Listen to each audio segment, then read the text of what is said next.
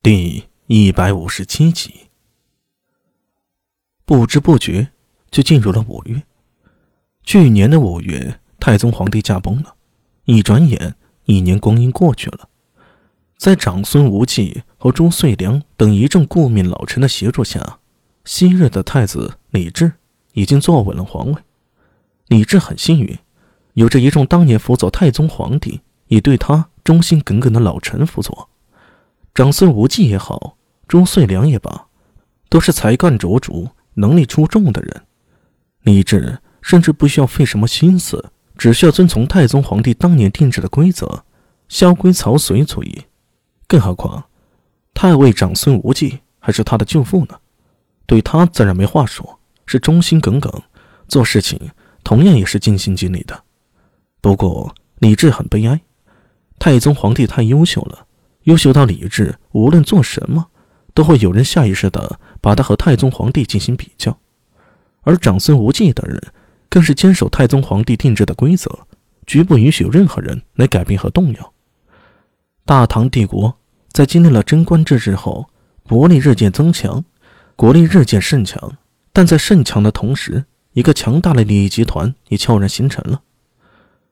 当年大唐帝国强大无比的府兵制，伴随着国力的增长，却显得越来越不合时宜。李治当然也看到了这一点，但是有心无力。无论他想做出什么样的改变，长孙无忌等人都会坚决反对。这也使得他登基一年，虽皇位稳固，却给人感觉却是大权旁落。这也让李治的心里啊很不舒服。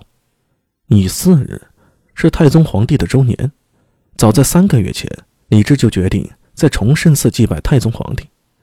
这些日子以来，内侍省和宗正寺都在操办此事。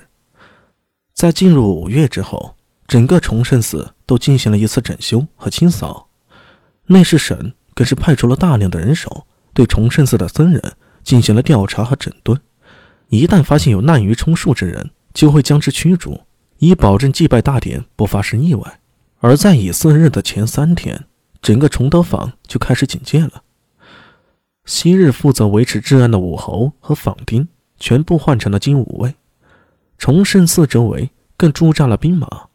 所有人都知道皇帝要来了，崇德坊的居民也都变得格外兴奋，日盼夜盼的等待着乙巳日的到来。不过有人高兴，就有人愤怒和悲伤，嫉妒相的人们就很不开心了。由于嫉妒相与灵宝寺后山隔河相望，为防止发生意外，长安县下令把嫉妒巷的居民全部迁了出去，并推平了嫉妒巷，以至于如今的嫉妒巷已成了平地，视野变得开阔了许多。在嫉妒巷的废墟上驻扎了一队精武卫，尉迟宝林阴沉着一张黑脸走到营地门口，向灵宝寺眺望。为什么要驻扎于此啊？这里距离崇圣寺还隔着一座佛寺呢，万一出了什么事情，根本来不及呀！这是畏畏缩命，有什么办法？凭什么陈家那五个蠢货就可以驻扎崇圣寺？呃，这个尉迟宝林口中的五个蠢货，是陈咬金的五个儿子：陈楚思、陈楚亮、陈楚弼、陈楚寸、陈楚立。其中，陈楚思、陈楚亮和陈楚弼三人是陈咬金既是清河崔氏女，也就是崔夫人所生。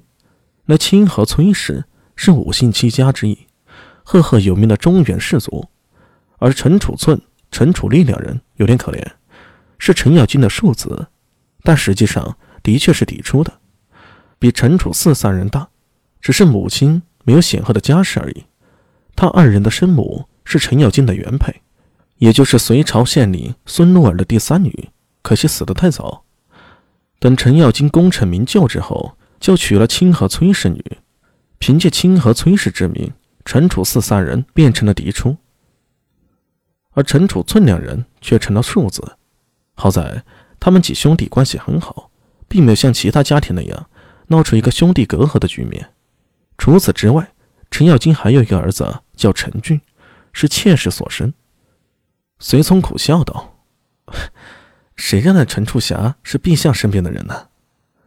这陈处侠就是陈俊的，他年纪和陈处理差不多，曾拜东宫通事舍人，在李治还是太子的时候就跟随左右了，这叫做从龙之功。尉迟宝林闭上了嘴巴，半天才恶狠狠地憋出了一句话来：“嘿，这关内老怂货呀，太能生了。”